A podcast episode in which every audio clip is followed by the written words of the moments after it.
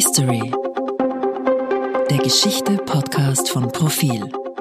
Ich begrüße die Hörerinnen und Hörer des Profil History Podcast. Ich bin Christa Zöchling, Redakteurin des Profil und heute habe ich Erwin Schmiedl zu Gast. Militärhistoriker, ehemaliger Leiter des Instituts für Strategie und Sicherheitspolitik der Landesverteidigungsakademie Wien, Dozent an der Uni Innsbruck. Und dazwischen war der Herr Schmiedl, wie ich gelesen habe, sogar dem Außenministerium zugeteilt. Guten Tag, Herr Schmiedl. Ja, einen schönen guten Tag. Grüß Gott. Danke, dass Sie sich die Zeit genommen haben. Herr Schmiedl, ich habe Sie eingeladen, um eine um eine Frage zu besprechen, die irgendwie, glaube ich, in den letzten zwei Wochen schwelt. Und zwar angesichts des Kriegs in der Ukraine, der Widerstand der Leute dort gegen eine militärische Supermacht. Wir sehen Männer und Frauen, die zur Waffe greifen oder Molotow-Cocktails äh, oder Barrikaden äh, bauen.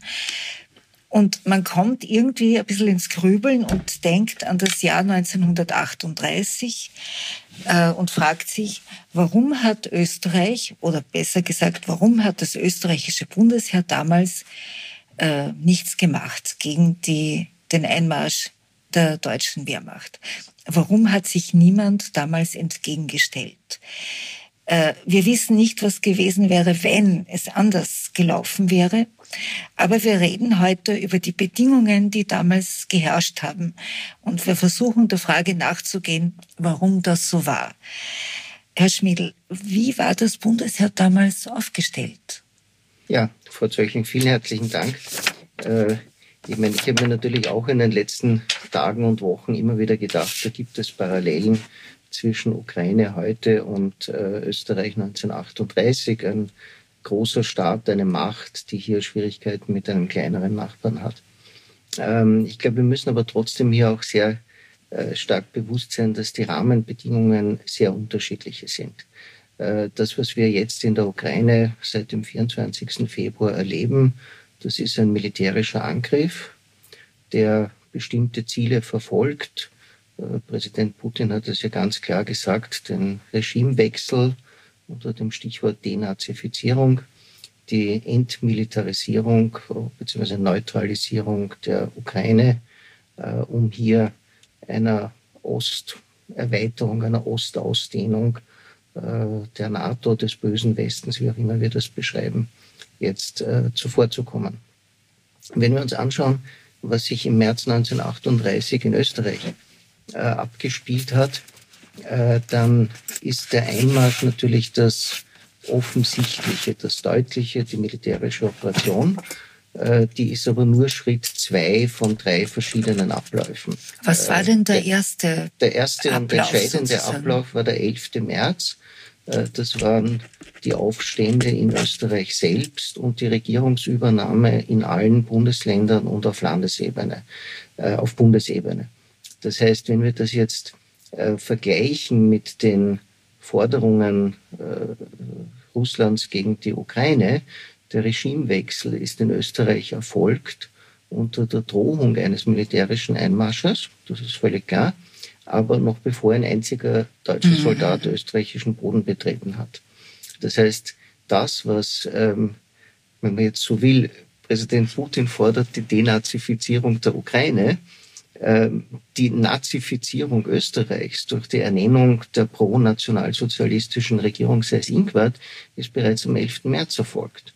Mhm. Daher haben wir ja auch am, in der Nacht vom 11. auf den 12. März mehrere Versuche, den Einmarsch noch zu stoppen, denn die Drohung mit dem Einmarsch hat ausgereicht und die Durchführung wäre eigentlich nicht mehr notwendig gewesen. Dass der Einmarsch trotzdem erfolgt ist, aber in einer ganz anderen Form als äh, die auch sehr kurzfristigen Planungen äh, das vorgesehen hatten, steht auf einem anderen Blatt. Ich habe mir vor zwei Jahren, ähm, äh, im Jahr 2018, also schon drei, dreieinhalb Jahre her, einmal so genauer angeschaut, was ist an diesen an diesem Abend in den, also in den Nachmittags- und Abendstunden des 11. März passiert. Und äh, ich kann mich erinnern, also es gab da auch ein Projekt vom, äh, vom Haus der Geschichte. Da wurde ein, eine quasi eine, eine Uhr projiziert auf das Bundeskanzleramt in Wien, also auf die, auf die Fassade. Und da konnte man im Internet so quasi äh, schauen, was ist um 18 Uhr in Innsbruck, in Graz, in Wien, äh, in Kärnten, äh, was ist da quasi passiert, was ist da geschehen, äh, wann war der Rücktritt von Kurt Schuschnigg, die Radioansprache, diese ganz kurze, wo er sagt, er weicht der Gewalt. Und irgendwo dazwischen waren dann so Meldungen, dass das Bundesheer das österreichische Bundesheer schon auf dem Weg in Richtung Westen war, also die Westbahn da, also wo heute die Westbahn der Zug fährt, also diese Strecke Richtung äh, äh, deutsche Grenze, aber dass die zurückgepfiffen worden sind.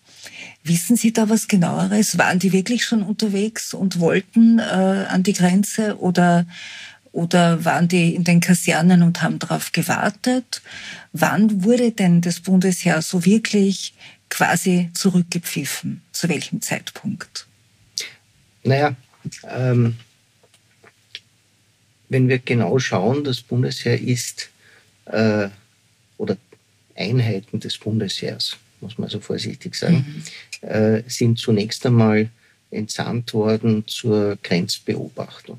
Das heißt, es wurden an einzelnen Punkten der Grenze äh, Sperrkommandos in Stellung gebracht die potenziell hier Grenzübergänge sperren hätten sollen. Mhm. Äh, also die waren aber schon dort.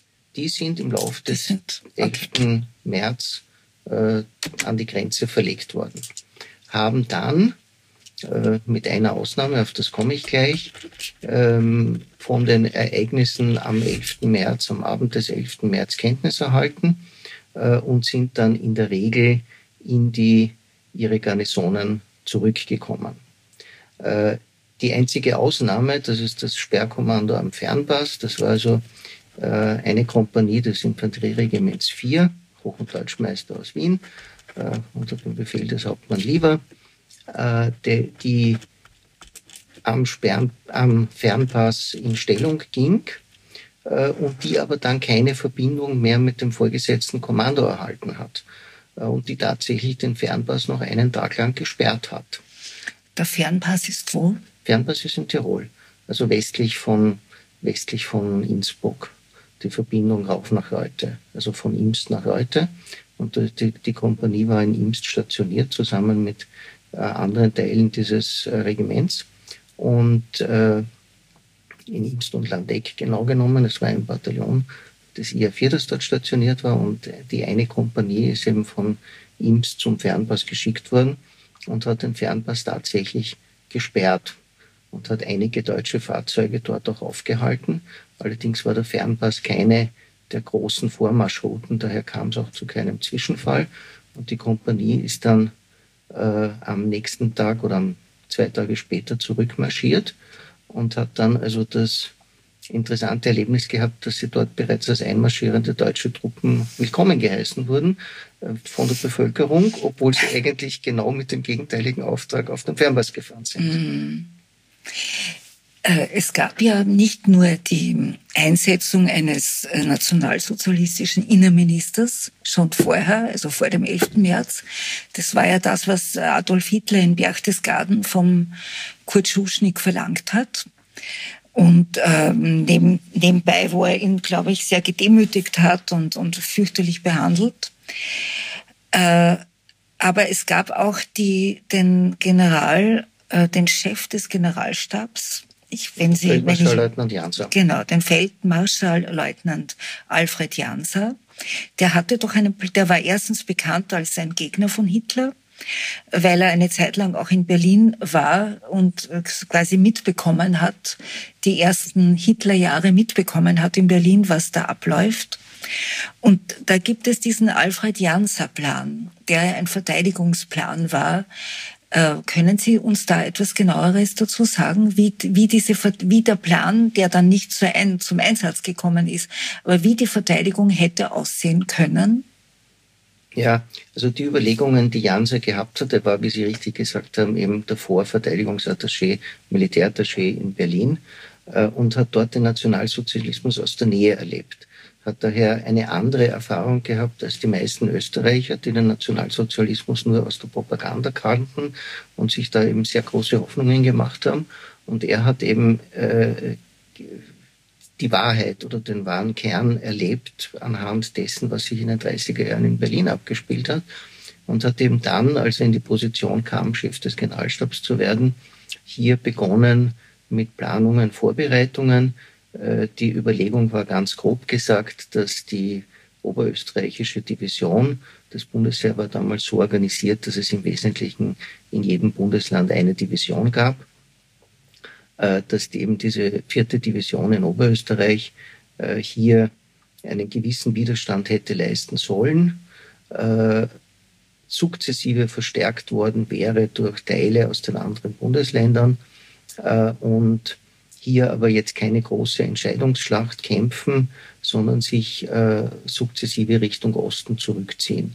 das Ziel wäre gewesen, hier möglichst lang einen Widerstand aufrechtzuerhalten, um ein Eingreifen anderer, anderer Staaten, anderer Mächte ähm, herbeizurufen, sagen wir es einmal so. Wobei hier, wenn wir von einem deutschen Angriff oder nationalsozialistischen Angriff sprechen, wir hier immer unterscheiden müssen, geht es um reguläre Truppen der deutschen Wehrmacht, wie sie dann ja tatsächlich auch im März 38 einmarschiert sind, oder geht es eher so, wie man sich das nach dem Juliputsch 1934 erwartet hat, um ein Eingreifen von Parteiverbänden SA, SS, äh, die hier in einen österreichischen Bürgerkrieg hätten eingreifen sollen. Aber hätte, also ich meine, Sie sind wirklich ein ausgewiesener Militärhistoriker. Hätte, hätte das Bundesheer da irgendwie zwei, drei Wochen durchhalten können? Und jetzt im Nach nachträglich betrachtet, hätte die Chance bestanden, dass irgendein anderer Staat für Österreich äh, etwas tut, das heißt militärisch eingreift? Äh, also ich darf die Frage mal zerlegen. Ja. Die, die Schlussfrage, hätte die Chance bestanden, dass ein anderer Staat eingreift, das ist höchst unwahrscheinlich. Mhm. Die Erwartung, dass es jetzt dann aus einem Konflikt in Österreich zum Zweiten Weltkrieg gekommen wäre, eineinhalb Jahre bevor es dann wirklich soweit war, die ist vermutlich relativ unwahrscheinlich. Ausschließen lässt sich nichts. Hätte natürlich davon abgehangen, wie sich die Situation in Österreich entwickelt hätte. Ähm, denn die erste Frage, hätte es Chancen gegeben, länger Widerstand zu leisten, die muss man jetzt auch wieder zerlegen. Äh, wenn wir jetzt die österreichische Seite betrachten, das Bundesheer war an sich gar nicht so schlecht ausgestellt, aufgestellt. Äh, es hatte sicherlich sehr begrenzte Munitionsvorräte, das wäre also die Achillesferse gewesen. Ähm, aber angesichts der Geländegegebenheiten wäre es natürlich möglich gewesen, hier Widerstand zu leisten. Äh, zu der Frage muss man aber natürlich gleich die zweite Frage anhängen hätte die deutsche Wehrmacht überhaupt kriegsmäßig angegriffen? Mhm. Und das ist eine Frage, die ich für, wo ich das eigentlich für sehr unwahrscheinlich halte. Das heißt, wir haben immer diese Vorstellung Einmarsch als gewissermaßen ähm, einen militärischen Okkupationsfeldzug, der aber in der Form nur deshalb ablief, weil schon kein Widerstand zu erwarten war. Das mhm. heißt, wir haben hier immer zwei Fiktionen, die wir gegeneinander halten müssen. Und wo, ich glaube, wir müssen es auch wirklich fein säuberlich trennen, äh, bei aller Vorsicht, das was wäre gewesen, wenn. Das ist schon klar. Aber das heißt, die deutsche Wehrmacht hat, also sie, äh, wenn ich das jetzt zusammenfasse, dann war, ist es gar nicht sicher, ob die überhaupt einmarschiert wären. Also ob Adolf Hitler die Wehrmacht gegen das, wie er es nannte, gegen das Brudervolk eingesetzt hätte. Und das Zweite ist wahrscheinlich auch nicht so rasch. Ne? Ja, ich meine, im Prinzip hatten wir eine Entwicklung von 1936 weg, beginnend mit dem Juli-Abkommen 36 äh, zwischen Österreich und dem Deutschen Reich, das eigentlich eine sukzessive Annäherung Österreichs an das Deutsche Reich vorgesehen hat. Das war eine durchaus realistische Einschätzung auch der internationalen, internationalen Lage, wo sich eben Italien, das bis 1934, 35 als Schutzmacht Österreichs agiert hat, dann immer mehr an das Deutsche Reich, äh, dem Deutschen Reich zugewandt hat. Äh, diese evolutionäre, wie das eben heißt, Entwicklung ist in Berchtesgaden noch bestärkt worden äh, nach dem Kanzlertreffen, wo eben Hitler, äh, wie Sie auch richtig gesagt haben, Schuschnigg nicht sehr freundlich behandelt hat und zu gewissen Zugeständnissen gezwungen hat. Äh, wäre aber, glaube ich, weiterhin als eine evolutionäre Entwicklung geplant gewesen. Äh, und das ist dann unterbrochen worden, einerseits äh, durch das Agieren der radikalen Teile der österreichischen Nationalsozialisten, die jetzt plötzlich die große Hoffnung gesehen haben, jetzt schnell zu einem Erfolg zu kommen, mit den Demonstrationen, vor allem in der Steiermark, aber auch in Oberösterreich. Mhm. Und auf der anderen Seite eben dann mit der Ankündigung, äh, am 9. März eine Volksbefragung abzuhalten, extrem kurzfristig, um eben hier zu sagen, so ungefähr bis hierher und nicht weiter. Äh, wir verhalten uns weiter freundlich dem Deutschen Reich gegenüber, aber bitte kein direkter Anschluss. Und durch diese durch diesen Plan einer Volksbefragung ist dann diese evolutionäre Entwicklung unterbrochen worden. Mhm. Entschuldigung, ja. der 13. März, der Sonntag hätte die Volksabstimmung die Volks Diese Volksbefragung, diese Volksbefragung, nicht Volksabstimmung, hätte am Sonntag, 13. März abgehalten ja. werden sollen die Idee dürfte Schuschnigg in den Tagen vor dem 9. März gekommen mhm. sein und sie wurde am Abend des 9. März dann verkündet, in Innsbruck genau. verkündet, diese bekannte Ansprache, nicht Manders Fischzeit, also Rückgriff auf 1809 Andreas Hofer äh, und hätte am Sonntag bereits, also innerhalb von vier Tagen stattfinden sollen.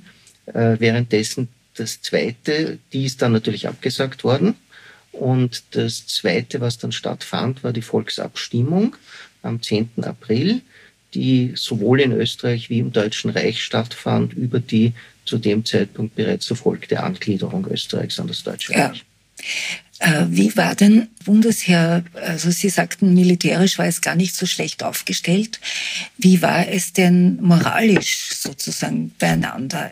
Also das, da, da sind auch wieder mehrere Aspekte, finde ich, die mich, also die, die man besprechen mhm. könnte. Also mit moralisch meine ich, immerhin hat ein Berufsheer ein paar Jahre vorher auf die Arbeiterschaft äh, schießen müssen oder also wurde geschossen. Äh, zum anderen äh, wie weit war es denn schon unterwandert? Gab es äh, Sympathisanten, also gab es Nazizellen im Bundesheer? Und das dritte, Alfred Janser war zu diesem Zeitpunkt ja schon pensioniert. Das heißt, der, der eigentlich ähm, diesen Plan ausgearbeitet hatte, den gab es zu diesem Zeitpunkt ja gar nicht mehr in, im mhm. Bundesheer selbst, oder? Ja, also äh, die ich darf auch da jetzt die dritte Frage vorne wegnehmen, ja. ähm, weil die lässt sich am einfachsten und am klarsten beantworten. Äh, Alfred Janse wurde bereits im Jänner 38 mitgeteilt, dass er aus Altersgründen in Pension gehen wird, in den Ruhestand geschickt wird. Äh, dass ähm, Schuschnigg das dann im Februar, am 12. Februar in Berchtesgaden als quasi Zugeständnis äh, gegen Hitler ähm, verschriftlicht hat, ist eigentlich ein Verhandlungserfolg Schuschnigs, weil eigentlich wollte Hitler, dass der zuständige Staatssekretär für Landesverteidigung geht, nämlich der General Zehner. Und das wurde aber dann eben nachgebessert, nachverhandelt, dass der Janser geht, als der äh, Symbolfigur natürlich als Chef des Generalstabs, ähm, der aber eigentlich zu dem Zeitpunkt von seiner Pensionierung bereits in Kenntnis gesetzt war. Das heißt, man hat in dem Fall zugestimmt, dass jemand in Pension geschickt wird, der ohne dies schon in Pension gehen sollte. Das war also eine, äh, eigentlich eine, eine Nebenaktion. Eine gewisse Symbolwirkung wird man dem nicht absprechen können. Äh, dass die Führung des Bundesheers bestand weiter aus Bundeskanzler Schuschnigg in seiner Funktion als Verteidigungsminister und aus General Zehner als Staatssekretär, der natürlich de facto einen Gutteil der Arbeit des Ministers auch erledigt hat und darunter halt die entsprechenden Sektionen des Ministeriums und der Generalstab als planendes Organ. Ähm, die Frage Verlässlichkeit des Bundesheers, Zustand des Bundesheers, das ist natürlich die ewige Frage. Ähm, das eine, was man hier sagen muss, militärische Organisationen verhalten sich in der Regel befehlsgetreu.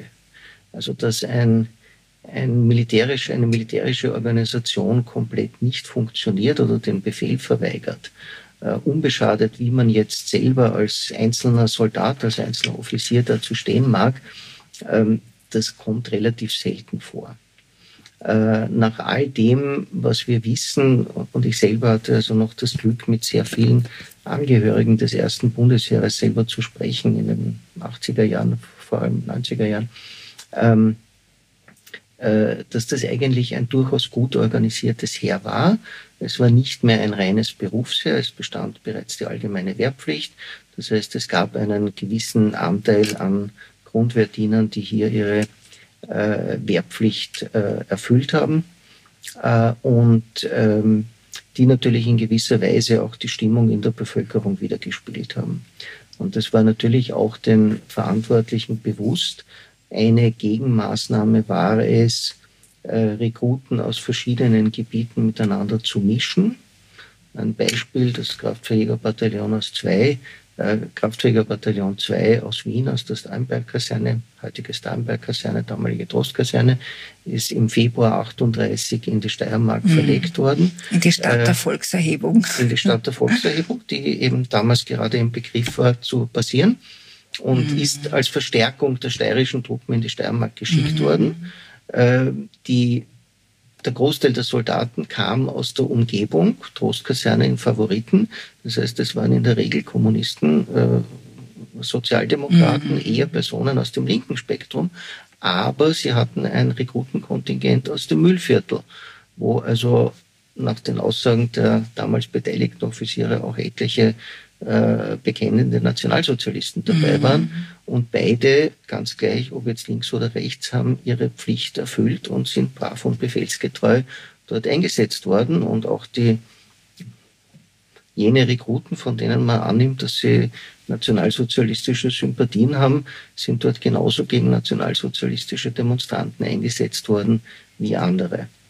Äh, das heißt also, die Tatsache, dass es natürlich im Bundesheer genauso wie unter der Bevölkerung ähm, Sympathisanten, überzeugte Nationalsozialisten gab. Das heißt noch nicht, dass das Instrument nicht funktioniert hätte. Ähm, ein zweiter Punkt ist natürlich, ja, es gab eine, eine Untergrundorganisation innerhalb des Bundesheeres. Das war übrigens die einzige nationalsozialistische Organisation, zu der es kein Pendant im Altreich gab also im Deutschen Reich vor dem Anschluss, sogenanntes Altreich, äh, gab es ja praktisch sämtliche, ähm, sämtliche nationalsozialistischen Organisationen von der Partei über die Sturmabteilung, die Schutzstaffeln etc. Äh, bis zum Kraftfahrkorps und analog gab es das auch in Österreich äh, im Untergrund. Mhm. Äh, innerhalb des Bundesheeres gab es den nationalsozialistischen Soldatenring. Das war eine Organisation, die gab es im Deutschen Reich nicht. Die gab es in der mhm. Wehrmacht nicht. Mhm. Äh, und die hat natürlich darauf hingearbeitet, ein, einen Einsatz des Bundesheers möglichst zu erschweren. Mhm. Ähm, und da waren durchaus auch etliche prominente Persönlichkeiten dabei. Äh, welche Wirkung die dann tatsächlich gehabt hätten, lässt sich sehr schwer abschätzen. Ja. Äh, zahlenmäßig, es gibt Listen, die sind dann nach dem Anschluss erstellt worden. Die sind wie wir wissen, alles andere als genau, ergeben einen Prozentsatz von etwa fünf Prozent, die hier tatsächlich jetzt nicht nur nationalsozialistische Sympathien hatten, sondern in einer gewissen Weise auch vernetzt war mhm. äh, mit all den Fragezeichen, die eine Untergrundorganisation hat. Mhm. Äh, und im Ernstfall jetzt natürlich auch sehr stark davon abgehalten, ob jetzt ich weiß nicht, Hausnummer ein Gefreiter Meier oder ein Gefreiter Müller zu einem Zeitpunkt X an dem und dem Posten ja. gewesen wäre. Ja. Ähm, äh, und welche Konsequenzen das gehabt hätte. Ähm, ich glaube, insgesamt kann man davon ausgehen, dass das Bundesheer insgesamt im Großen und Ganzen äh, wohl funktioniert hätte, sich wohl befehlsgetreu äh, verhalten hätte, dass die Begeisterung der Soldaten vor allem derer, die schon älter waren, den Ersten Weltkrieg mitgemacht haben, hier jetzt gegen den Bundesgenossen aus dem Ersten Weltkrieg ins Feld zu ziehen. Ähm, das ist eine andere Frage, aber ähm, befehlsgemäß funktioniert, hätte, hätte das Bundesheer ja. wohl zu einem erheblichen Teil, das heißt nicht, dass es 100 Prozent war, aber zu einem erheblichen Teil wohl schon. Äh, und wie gesagt, sowohl das Verhalten der Truppen, die dann ähm, schon im Februar gegen nationalsozialistische Demonstranten eingesetzt waren, wie dann eben im März tatsächlich auch die, an die Grenze oder in Grenznähe verlegt wurden. Das deutet eigentlich darauf hin, dass, es, äh, dass das Bundesheer als Instrument funktioniert hätte. Aber das heißt, es hat etwas anderes gefehlt. Also wenn wir das, also immer im, im, wir spiegeln das, diese Debatte jetzt in der aktuellen Situation in der Ukraine. Und da haben wir einen sehr charismatischen Präsidenten, der auch sowas wie ein patriotisches und ein Identitätsgefühl herzustellen vermag und die Leute quasi mitreißt.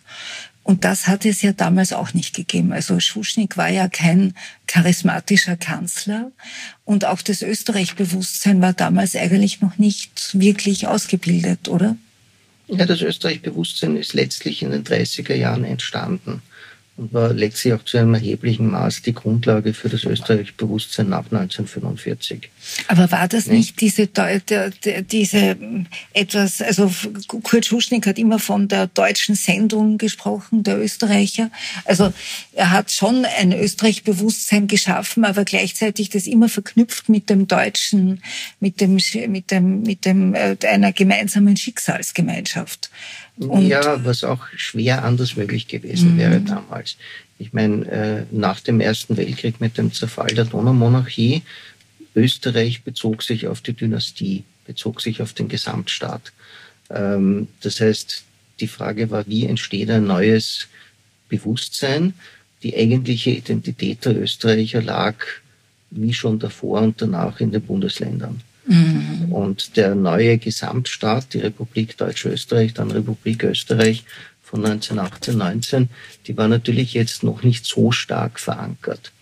Und äh, das ist, glaube ich, etwas, das zum Teil dann in der Konterdependenz gegen das Deutsche Reich während des Zweiten Weltkriegs entstanden ist äh, und danach 1945 auch ganz bewusst gefördert wurde, was aber eben ein Prozess ist, der längere Zeit dauert.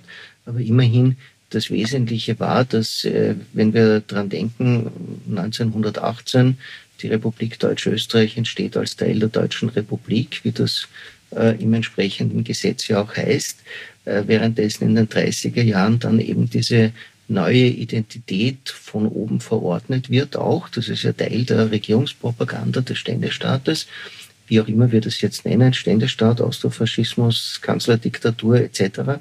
Aber hier ist eben diese sehr stark österreichische Identität als der zweite und der bessere deutsche Staat. Mhm. Äh, und eben der zweite, der andere deutsche Staat, nicht mehr Teil des Deutschen Reiches, sondern eben der bessere deutsche Staat.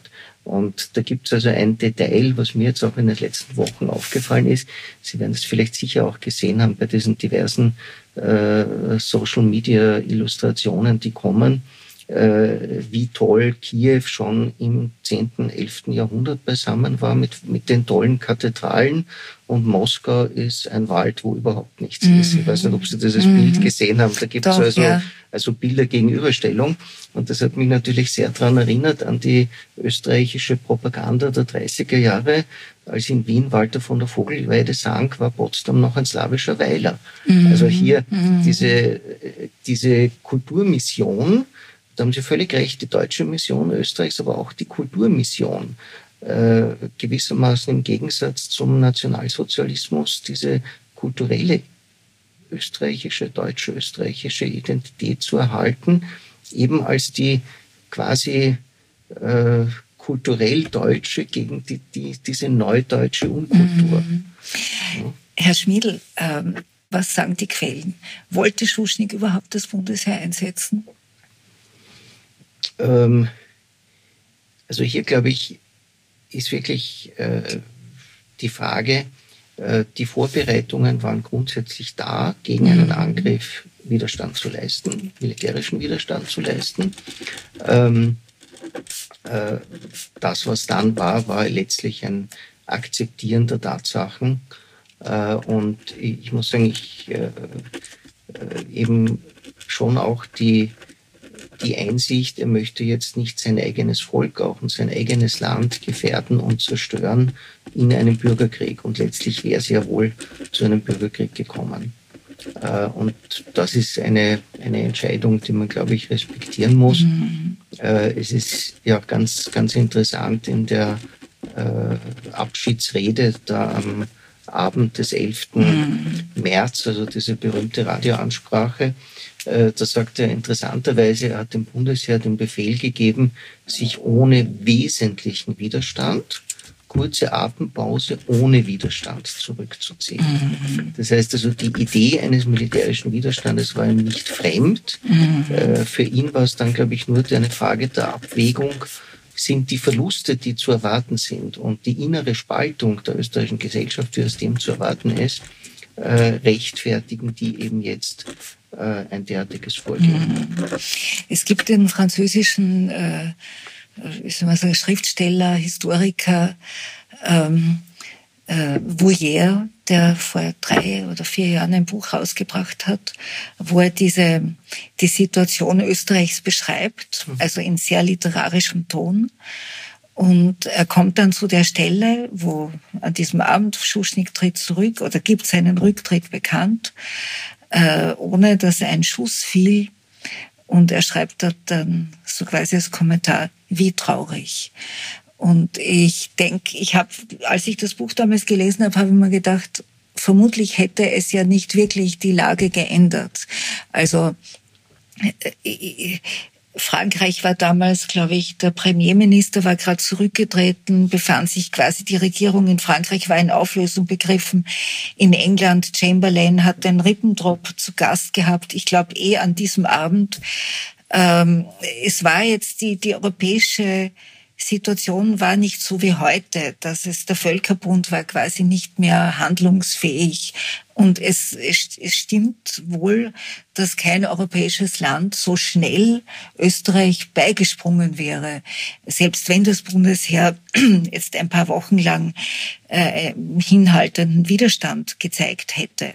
Es wäre wahrscheinlich ein symbolischer Widerstand gewesen, aber es hätte vielleicht den Stolz des Landes, dem Stolz des Landes gut getan zumindest irgendein Zeichen gesetzt zu haben, dass man sich nicht von den Deutschen so überrollen lässt. Und wenn man die Geschichte nachträglich anschaut, ist es natürlich immer Spekulation. Aber glauben Sie nicht, dass es zumindest eine Möglichkeit gegeben hätte, äh, Hitlers Aggressionspolitik schon im, von Beginn an einzudämmen, vielleicht sogar zu stoppen? Ja, die Frage ist natürlich berechtigt. Die, Im Rückblick ist natürlich die Frage, wann hätte das sein müssen? Mhm. Ähm, und äh, wenn wir uns also anschauen, die, die deutschen Überlegungen, es gab ja für einen Einmarsch in Österreich keine Planungen, das ist sehr kurzfristig improvisiert worden. Ähm, dann gibt es eben äh, drei Stufen, die für den 12. März ursprünglich angedacht waren. Nämlich einerseits ähm, die äh, noch bevor die deutschen Truppen die Grenze überschreiten, die Durchführung von Propagandaflügen äh, wahrscheinlich mit dem Aufruf zum Bürgerkrieg, hier fehlen uns die Quellen, äh, und äh, beziehungsweise zum Aufstand gegen die Regierung Schuschnigg äh, und dann erst ein Eingreifen in diesen Bürgerkrieg, äh, gewissermaßen als äh, jener Faktor, der dann Ruhe und Ordnung wiederherstellt, und die dritte Stufe wäre die Ausweitung zum Europäischen Krieg gewesen. Mhm. Wobei natürlich die deutsche Wehrmacht 1938, im März 38, sicher noch nicht in der Weise kriegsfähig war, wie sie das eineinhalb Jahre später war. Auf der anderen Seite waren natürlich die anderen europäischen Staaten auch noch nicht kriegsfähig. Mhm. Äh, und äh, ich glaube, wir müssen bedenken, dass in allen europäischen Staaten, vor allem auf dem Kontinent, hier sehr stark die äh, die Erinnerung an den Ersten Weltkrieg nachgewirkt hat. Das war zwei Jahrzehnte davor, also noch durchaus präsent in der Erinnerung. Und wenn man sich also vorstellt, das Leiden der Zivilbevölkerung in Frankreich als Kriegsschauplatz, äh, die sehr pazifistische Stimmung, die auch unter Intellektuellen allgemein geherrscht hat, ähm, äh, da waren im März 38 eben die, äh, die Voraussetzungen, hier militärisch einzugreifen, ganz offensichtlich nicht gegeben. Mhm. Äh, daher ähm, war es dann für Hitler eine Beruhigung, dass also es nicht zu einem europäischen Krieg kam. Äh, andererseits muss man bedenken, dass zwar in einer sehr abgeschwächten Form, aber doch Großbritannien und Frankreich noch am Abend des 11. März in Berlin protestiert haben gegen diese Erpressung eines Nachbarstaates. Äh, mhm. Das heißt, es ist etwas, was sehr wohl auch registriert wurde. Und ich glaube, die Tatsache, dass der Einmarsch dann durchgeführt wurde, dass hier eben sehr wohl militärische Truppen in größerem Umfang äh, eingesetzt wurden, hat sicher dazu beigetragen, äh, dass dann die Westmächte, vor allem Großbritannien, Frankreich, eben die Rüstungsanstrengungen verstärkt haben und dann im Herbst 1939 in einer anderen Position waren als im März 38. Mhm. Äh, Herr Schmiedl, ähm, ähm, in einem Interview im Spiegel sagt der Politologe Ivan Krastev äh, angesichts der Lage heute, dass sich, Öst, äh, dass sich äh, Europa in einer romantischen Phase befände. Er erklärt das damit, dass er sagt, ähm, der Krieg Ukraine gegen Russland wird gesehen als ein antikolonialistischer Aufstand gegen eine Supermacht oder gegen eine Eroberermacht und also quasi das wird gesehen als Befreiungskrieg, als ein, äh, man ist solidarisch, man will helfen, man will, man, man, so quasi man, man will, dass die Ukrainer gewinnen. Äh, sehen Sie diese, also das ist jetzt nicht die Frage an einen Historiker, aber an einen sehr historisch versierten Menschen wie Sie. Äh, kann man das so sehen? Ja, bis zu einem gewissen Maß würde ich schon sagen. Ich meine, wir haben da sicherlich auch eine, vielleicht auch mit der zunehmenden Entfernung von echten Kriegen, äh, die ja laufend stattgefunden haben, nur sie wurden nicht wahrgenommen. Ne? Ähm, äh, wohl auch ein bisschen zu einem, einem Stimmungswandel.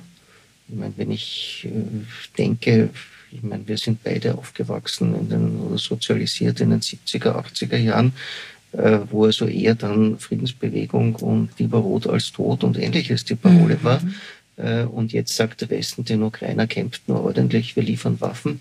Äh, und wir haben Freiwillige aus allen Ländern, die mehr oder weniger motiviert und mehr oder weniger qualifiziert jetzt in die Ukraine gehen. Das sind schon natürlich ähm, ein bisschen geänderte Umstände. Und ja, in gewisser Weise wohl auch eine Romantisierung, kann ich, mhm. würde ich schon das passt durchaus. Und letztlich müssen wir halt hier auch sehen, wir haben auf beiden Seiten, auf der ukrainischen wie auf der russischen Seite, eben eine extreme Propaganda und äh, die wirkt auf beiden Seiten. Mhm. Und glauben Sie, hat die Ukraine militärisch und politisch, das kann man ja wahrscheinlich nicht mehr voneinander trennen, äh, hat, hat die Ukraine eine Chance? Oder wie lang glauben Sie, hat sie noch eine Chance? Naja, die Frage ist, was das Ziel dann wäre. Nicht? Ähm, ganz offensichtlich finden Kämpfe statt, verläuft die russische Invasion nicht in dem Tempo oder in den Umständen, äh, wie, sie, wie man sich das erwartet hätte. Ähm, wenn man den Vergleich mit 1938 macht, dann muss man sagen, eigentlich äh, Österreich 38 lief so ab, wie sich Putin die Ukraine gerne vorgestellt hätte. Mhm. Nicht? Mhm. Ähm, und äh, wo eben sich mittlerweile zeigt, dass eben hier durchaus in großen Teilen der ukrainischen Bevölkerung eine sehr starke ukrainische Identität herrscht, äh, wohl stärker, als man das in Russland erwartet hat. Ähm, äh, und dass hier eben die russischen Truppen zwar in manchen Teilen als Befreier begrüßt werden, aber nicht in allen.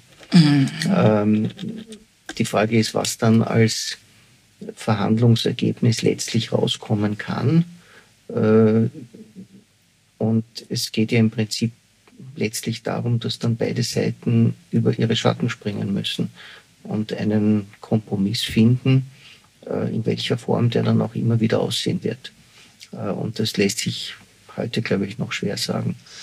Aber ein Punkt, der ja. auch noch eine historische Spiegelung hat, nämlich dieser, dass damals, Sie hatten ganz am Beginn unseres Gesprächs, sagten Sie, Sie glauben nicht, dass die deutsche Wehrmacht äh, eingefallen wäre in Österreich, wenn nicht bestimmte Dinge, mhm. äh, wenn nicht nachgegeben worden wäre schon vorher und etc. etc. Das heißt, wie glauben Sie, dass Putin ähm, tatsächlich Atomwaffen einsetzen würde? Weil derzeit reagiert die NATO nicht auf diesen Hilferuf von äh, Zelensky, der sagt, bitte um eine Flugverbotszone, mit dem Argument, dass man nicht in einen dritten Weltkrieg hineingezogen werden will. Und die Gefahr bestünde natürlich, mhm. wenn man Putin zutraut, dass er das macht, dass er vielleicht das sogar vorhat, dass er vielleicht sogar provozieren will. Jetzt wenn man äh, nicht glaubt, dass Putin das macht, dann könnte man aber diese Flugverbotszone sehr wohl einrichten und würde damit der Ukraine und auch der Zivilbevölkerung entscheidend helfen. Ein klassisches Dilemma. Äh, wie, wie, wie denken Sie darüber? Ja, ich meine, derzeit greift der Westen in den Krieg in der Ukraine ein, indem er mit Waffenlieferungen und logistischer Unterstützung und nachrichtendienstlichen Informationen äh, die Ukraine unterstützt. Das ist bereits ein Eingreifen in diesen Krieg. Okay. Und äh, die, das, was jetzt unter Flugverbotszone läuft, das wäre eben ein direktes militärisches Eingreifen. Ähm, und das wäre also auf dem Weg zum Dritten Weltkrieg wohl ein ganz, eine ganz massive Stufe. Und da äh, sind natürlich sämtliche westlichen Staaten, ähm, ich glaube auch zu Recht, sehr vorsichtig. Ähm, denn ähm, die letzte Stufe der Eskalation wäre dann wirklich eben der, der äh, atomare Vernichtungskrieg beider Seiten. Dem sind mhm. wir im mhm. Kalten Krieg entkommen, äh, dadurch, dass wir eigentlich verantwortungsvolle Politiker gehabt haben, die gesagt haben, wir, es bringt nichts, wenn wir einander gegenseitig umbringen, äh, versuchen wir einen Kompromiss und eine Lösung zu finden. Und das wäre jetzt wohl auch geraten, als Ergebnis dieses Krieges dann äh, gewissermaßen eine neue, äh, eine neue Friedensordnung zu entwerfen, die dann auch auf die äh, Sicherheitsbedürfnisse aller beteiligten Staaten Rücksicht nimmt.